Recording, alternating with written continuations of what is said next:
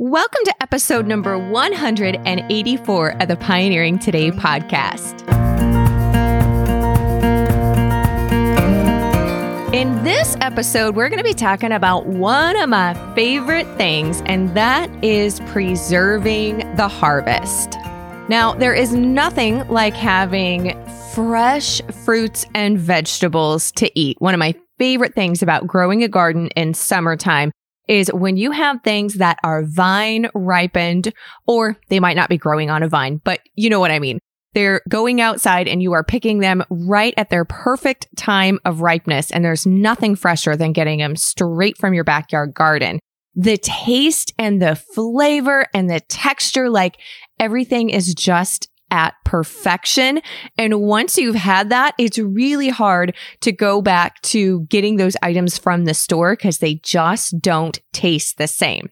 And while I love all that, and it's one of my favorite things about eating in the summertime, we also want to be preserving the excess harvest so that we have those items in our home, in our pantry, so then we can cook from the items that we have preserved year round and ideally never have to buy them from the store. And when you are preserving them at home, you have even better flavor than if you were buying that same item preserved in the same way from the store. Because if you're going out and harvesting it and then preserving it, there's not that downtime where it's being shipped or it's sitting on the store shelf and it's losing some of its nutrients. It's not at its peak and all of that all the way around, we're just getting better food. But when it comes to preserving, there are so many different ways that you can actually preserve food. And there's also the safety aspect. And I've talked about a lot of this in depth on previous episodes, so I will mention some of them and link to them in the resource section of the blog post that accompanies this episode. But I'm super excited and I can't wait for you to join me. I am doing a free preserving the harvest workshop. That's going to include videos because there's some things that you just need to watch being done in a step by step tutorial. And rest assured, there will also be download guides so that you have got the written document for you when you are going to do it. But the catch is, it's totally free. So there's no catch there. You just pop your email in and then I will send you a link to those videos as soon as they go live. But the catch is we're going to be doing it live. And so you got to be signed up to get the links and everything starts Wednesday, July 26th, 2019. So make sure you get yourself on over and get signed up. So it'll either be in the Show notes for this, which is going to be at melissaknorris.com forward slash 184, just the number 184, because this is episode number 184. Or you can go to melissaknorris.com forward slash preservation workshop. But you want to make sure that you are signed up because I'm going to be sending out lots of resources and goodies. Plus, we'll be going over, I will be showing you how to dehydrate, how to can, and fermenting. And we will be talking about safety stuff and getting your plan and action to preserving your food at home. You're not going to want to miss it. But for today's episode, which definitely goes incongruent with all of that, I thought that we would dive into talking about preserving your food as it comes on and seasonally, because obviously different harvests and different crops are going to come on at different times. And a lot of them were overlapped. So we're really beginning to move into the crazy preserving season for most places who are in the Western hemisphere. So if you're in the US and Canada, that type of thing, you're really beginning to move into when that season just gets to cranking. Now, for us on our homestead, and I live in the Pacific Northwest, um, up in Washington state on the west side, up in the foothills of the North Cascade Mountain Range. And we're a gardening zone. So technically, like by the maps, we're about a gardening zone seven, but really for where we live and in our little microclimate, we are closer to a gardening zone six. For us, my big preserving season starts typically in June. So I do a little bit in May, and that is going to be when I do all of our pickled asparagus. Pickled asparagus is one of our favorite crops. And yes, I will link to my pickled asparagus canning recipe for you in the notes for this episode as well. So you can go and get that. And depending upon the year and the harvest and where you live, sometimes you're still able to get asparagus into June, but typically that's usually a March through May crop. One of the things that is so helpful when you are preserving is knowing when each crop is going to be coming on so that you can plan. I actually have a preserving plan. Believe it or not, I certainly do. And I've also got a podcast episode that walks you through creating your own preserving plan. And that's episode number 147. But I'll just do kind of a quick recap here. So with my preserving plan is I need to know what foods my family eats the most of. That's also how I identify what we grow each year and how much so that the foods that are most important to us that I can grow here that I'm doing so. And then what form we like to eat them in when they're preserved. So for us, our favorite is pickled asparagus. I mean, we can eat a quart sized jar of pickled asparagus in one setting. So when it comes to the asparagus, I do like to freeze some up as well. And then we love to eat it fresh, like roasted with butter and just garlic salt is, oh my goodness, one of our favorite things. And then when I'm making the pickled asparagus, because you have to trim each spear for it to fit into the quart size jar, there's usually quite a bit of the ends left that is still usable, good, and green. It's not the white, really icky part on the end that most of us don't eat that you trim off. I take those green trimmings and then I will freeze those and either use them when I'm making vegetable broth. But usually what I do is I'll make up a couple big pots of asparagus soup. And I usually do cream of asparagus soup where I use a lot of broth and then I just put a little bit of cream in to make it that nice, creamy, delicious, makes it a little bit richer. And let's just face it, most things taste better with some cream or butter in them. Can I get an amen?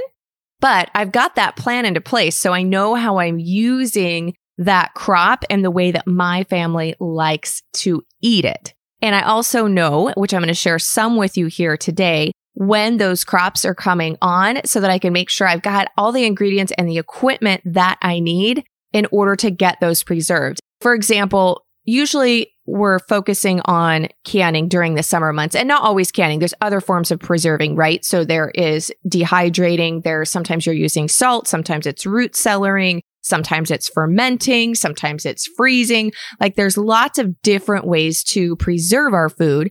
And I'm going to be going over quite a few of those in that workshop that I'm telling you is coming up that you want to get yourself in. But how do you know which one is best for you and that crop? Well, rest assured, I happen to have a podcast episode on that. Big surprise there, right? So that is episode number 149, and that's how to pick the best preserving method. So you can dive into those to really get the full plan on each of those. But it's important for me to know how I want to preserve those items because, for example, when the fruit and the berries are coming on, especially things like our blackberries and cherries, raspberries, blueberries, when all of those are coming on, those tend to come on when the rest of the vegetable harvest is coming on as well. So I know that I can freeze anything that I'm going to be making into a jam or jelly and or a syrup or that I just obviously want to have frozen so that I can use those berries to make a pie later because you can make pies and cobblers mm-hmm. very easily from frozen berries or maybe I want to keep them frozen. Actually, frozen berries you guys are an excellent summer treat when it's really hot out. My kids we just love to munch on like frozen blueberries. Or maybe I'm going to be adding them into smoothies later throughout the year or making up some different kefirs, that type of thing. So I know when those fruits come on, all of those that I plan on allocating to that type of eating or preserving later down the road, those can just go in the freezer and I don't need to put my time to preserving them at that moment. I mean, technically putting them in the freezer is a form of food preservation, but it's not as hands on or intensive as doing the other methods. So then I can focus on the berries that I want to turn into canned home pie filling and or just canned fruit. So for example, peaches, apricots, pears, those type of things. Then I know that that fruit, when I get it, I need to to put that into that form. So I need to make and can that pie filling, can the peaches and the pears straight up in a really light syrup is how I like to do mine, which is a very, very light sugar syrup. And I do use a very light syrup. And that just means the light is a small amount of sugar because it does help to retain the color. I have to admit, when my kids are looking at the peaches on the shelf, if they've turned really brown or they don't have that nice, pretty color, it's not quite as appetizing And so I like to do just a really light syrup. So there's not a whole lot of sugar in there, but there is just a little bit for that reason. So you can see why it's really helpful to know how you're going to be preserving and eating each of those crops because it's going to determine on what way or what you need to deal with first and what you're going to do with it. And so if you know that ahead of time, it just takes out a lot of that overwhelm because it's a real thing. You will hit depending upon when your garden starts to really produce and all those fruit plants. But usually about July for me, I start to get the glut of the harvest and it can get overwhelming really quick. So if you go in already knowing this is what we eat, this is how I need to deal with everything, and you just got that in place, it really helps you to not feel overwhelmed and to not waste any of the harvest. But maybe you don't have a huge garden and maybe you're not growing all of that fruit yet. So it's also helpful to know what food is coming on, like what is going to be in season right now, so that you can plan to either go to maybe you pick farms where you live if you're not growing it yourself. And I love you pick farms because it allows you to obviously know how it's grown. So you can ask them if they're not certified organic, what type of sprays they use. Cause a lot of places aren't certified organic, but they do use organic practices, but they can't afford organic certification, especially if they're really small. So it lets you talk to the farmer or the person that owns that property and is caring for those crops and find out exactly what's been used on them. The other great thing about U-Picks is you are determining, obviously, when you're picking it, you're picking the stuff that's not super overripe, that's not super underripe. You're getting it just right. And here's a little tip. If you are picking berries and fruit to use for homemade jams and jellies, get about a quarter of it underripe. If you are using the old fashioned jam jelly syrup recipes that don't call for store bought pectin, because the underripe fruit, and it doesn't have to be totally green. I'm just saying a little bit underripe, okay? Though a green apple has a lot more pectin if you're using the apple for pectin, which I do. There's different levels of pectin in all of your fruits. So if you put a really high level pectin fruit with a lower level pectin, then you can use a small amount of that higher level pectin and it doesn't really affect the flavor of the other fruit and you can use that in place of store-bought pectin. And yes, I have a whole free ebook on that and tons of recipes and I will make sure and send that out to everybody who is signed up for the home food preservation workshop. See, you're going to be getting tons of goodies, but when you're picking it, it allows you to pick some of that fruit underripe so that you can make sure you've got those great pectin levels in your jams, jellies, syrups, etc. And if you don't have you pick farms around you, of course, there's farmers markets. So that's kind of the next best thing. And then there is always the grocery store.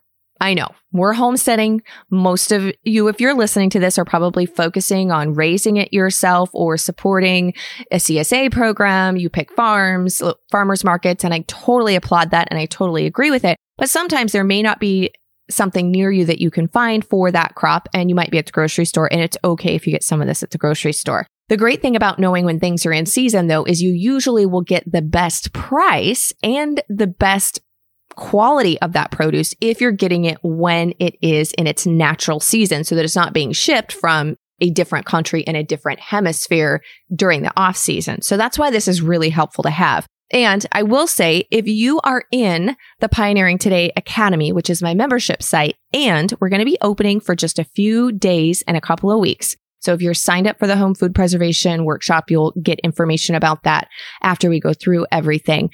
But what's important to know is if you're a member, and so if you are a member and you're listening to this and you didn't know you had this, you best get to opening your emails from me and logging in and grabbing it.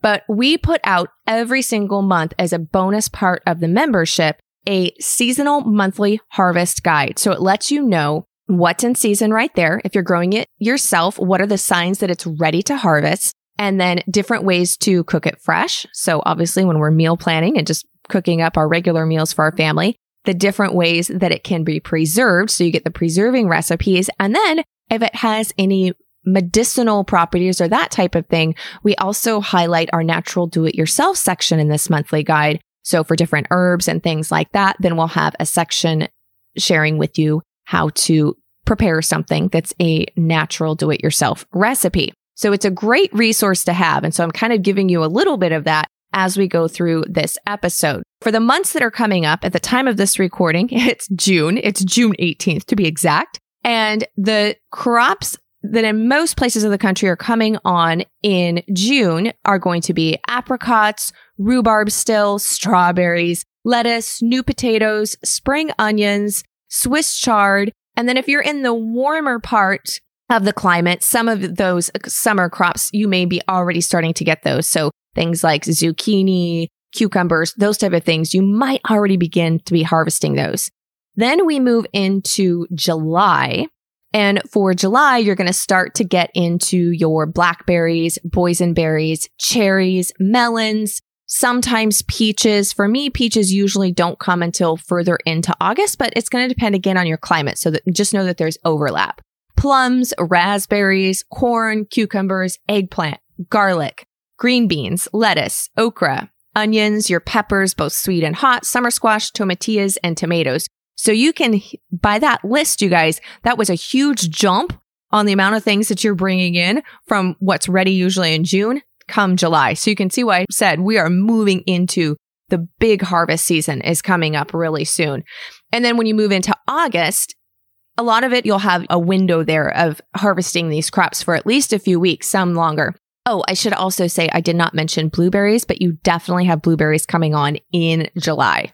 So as you move into August, you've usually still got blackberries, the boysenberries. Depending upon the type of blueberries you have, you may get a few of them at the very beginning of August, just depending on your climate. But usually for us, the blueberries are pretty much done by August. Still getting some cherries, the melons, the peaches, the plums, raspberries, corn, pretty much the same things, just carry on into August. And then sometimes you'll start to get, depending on the type, you may start to get some of your apples and perhaps at the end of August pears. Again, it, it totally depends on the variety and where you live, but some of those you'll start to get in August and then a lot more of those fall crops really begin to come on in September. So the things that I'm putting up right now, as I just shared earlier, is we totally are doing all of our pickled asparagus. So asparagus is done for the year.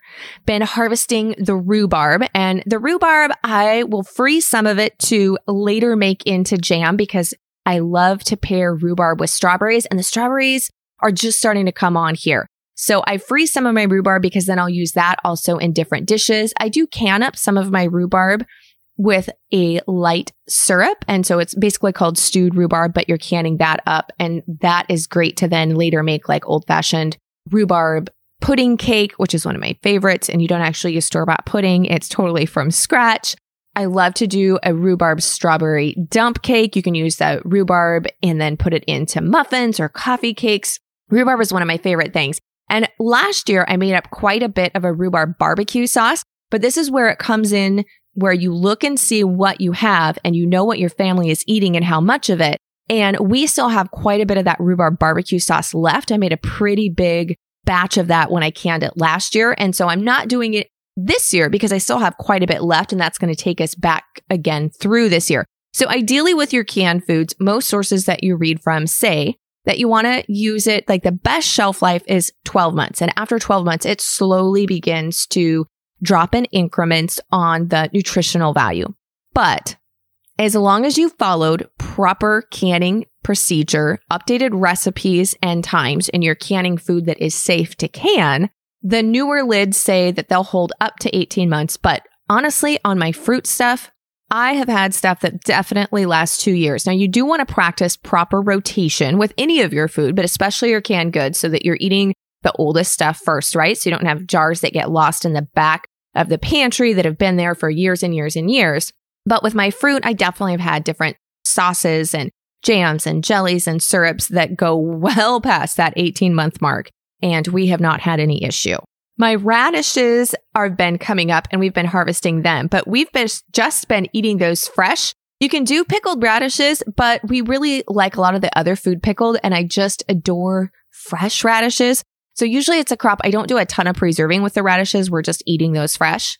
I'm just beginning to have my kale come on and I will dehydrate my kale later when I have a lot more in abundance. But right now we're just getting to harvest that when it's fresh. Right now I kind of have that lull before everything in about two weeks is going to be coming on hot and heavy. And I will pretty much preserve, be preserving from the first part of July all the way through the end of September. So I have about a three month window where we are just going pretty much hot and heavy with all of our preserving stuff and filling back up the pantry. My blueberries will probably be ripe, I'm guessing, in about 10 or 14 days. So then we'll start on the blueberry harvest. And I usually end up freezing most of the blueberries and then make it into jam and and that type of thing later in the fall months when the rest of the vegetable harvest has been taken care of. But sometimes I'll make up jam depending upon how much room I have in the freezer. And that definitely comes into play as well. The freezer, usually I do can meat. So when we get venison, we can that up. But usually my freezer space is dedicated to some of the crops that don't lend themselves well to canning or other forms of food preservation. There are a few. And then two are meat. So we raise and butcher our own meat chickens. So I'll have whole chickens. I have whole chickens in my freezer. We do the same thing with our own grass fed beef. So I have anywhere from a quarter to a half a cow in my freezer. And then we raise our own organic pork. And so I still have pork in the freezer. So the freezer holds that. And then any excess that I've got meat wise, some of it I do like to have canned up. Like I said, we pretty much can almost all of the venison except for the backstrap because the backstrap is like our favorite and we go through that first. And so the freezer gets to hold some of the berries if there's space. And if not, then I just go ahead and process it right when it comes on. And then cherries will be right after that. And I cannot wait for the cherries to come because cherry pie filling is one of our favorite things to can up. And yes, you could totally make it into cherry pie, but really, one of my favorite things to do is to make cheesecake and then to put the homemade cherry pie filling on top of that. I also love to use it when I'm making a chocolate cake. And then I'll use that as the filling of the chocolate cake and then make a chocolate ganache and pour on top. And oh my goodness, it's like the best thing ever. But the other thing that I really love to do with cherries is dehydrated cherries are one of my favorite all time snacks. So I do make up some cherry jam. but I actually have quite a bit of cherry jam left from last year, and I only have two jars of cherry pie filling, and I don't have any dehydrated cherries left. So I've already got my plan into place that I'm going to be dehydrating quite a few of the cherries just to have as a snack. And then come Christmas time, I love to put dried cherries in some of my different cookies and quick breads and that type of thing. We don't have cranberries that grow around here. So I like to use cherries in place of cranberries in a lot of recipes because it's something I can grow and preserve myself versus purchasing the cranberries. So I've got my preserving plan in place. I don't need to make any cherry jam, but cherry pie filling and then dehydrating my cherries. I share that just so you can kind of see how I go through and look at things and decide and come up with my plan on what we're going to be doing with it. And now you know what's going to be coming up in season all the way through August on those different crops. Again, everything that I've talked about today, you can find in the show notes. So Go and visit those at melissaknorris.com forward slash 184. And I hope that you sign up and you get your seat in the home food preservation workshop series. On to our verse of the week.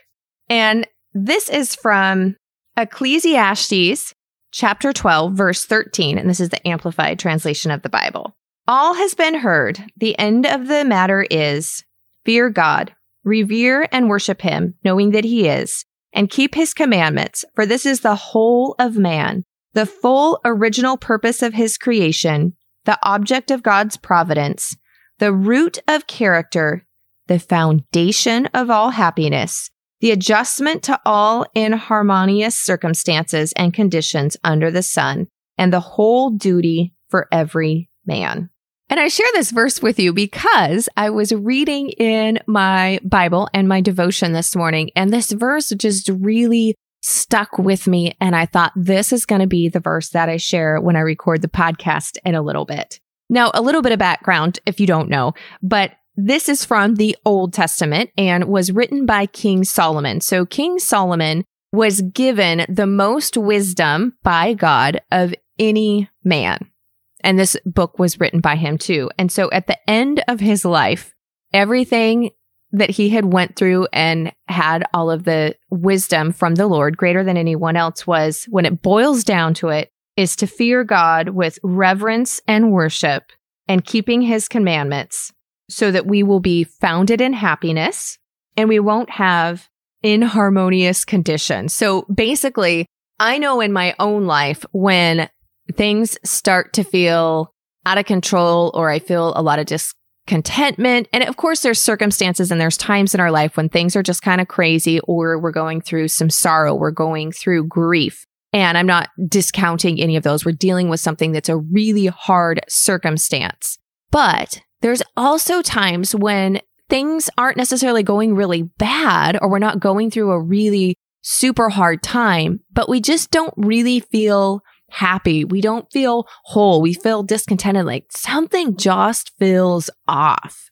And for me, those have been the times when I have not been following God. And sometimes it's not even something that I'm super conscious of. But then when I feel that feeling and I start to identify it, and then I'm really start to search, like, what is going on? Like, this has been going on for too long. Like, things just feel weird.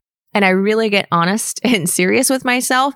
I can see that I have shifted my focus and I am not giving my relationship with the Lord and Him his proper reverence and place in my life based on my actions and what I'm actually doing with my days and my time.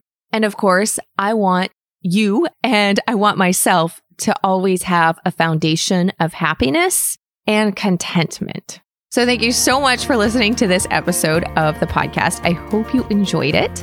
And I can't wait to see you if you are joining me, which I hope you are, inside the upcoming home food preservation workshop. Okay, guys, bye for now. We'll talk soon.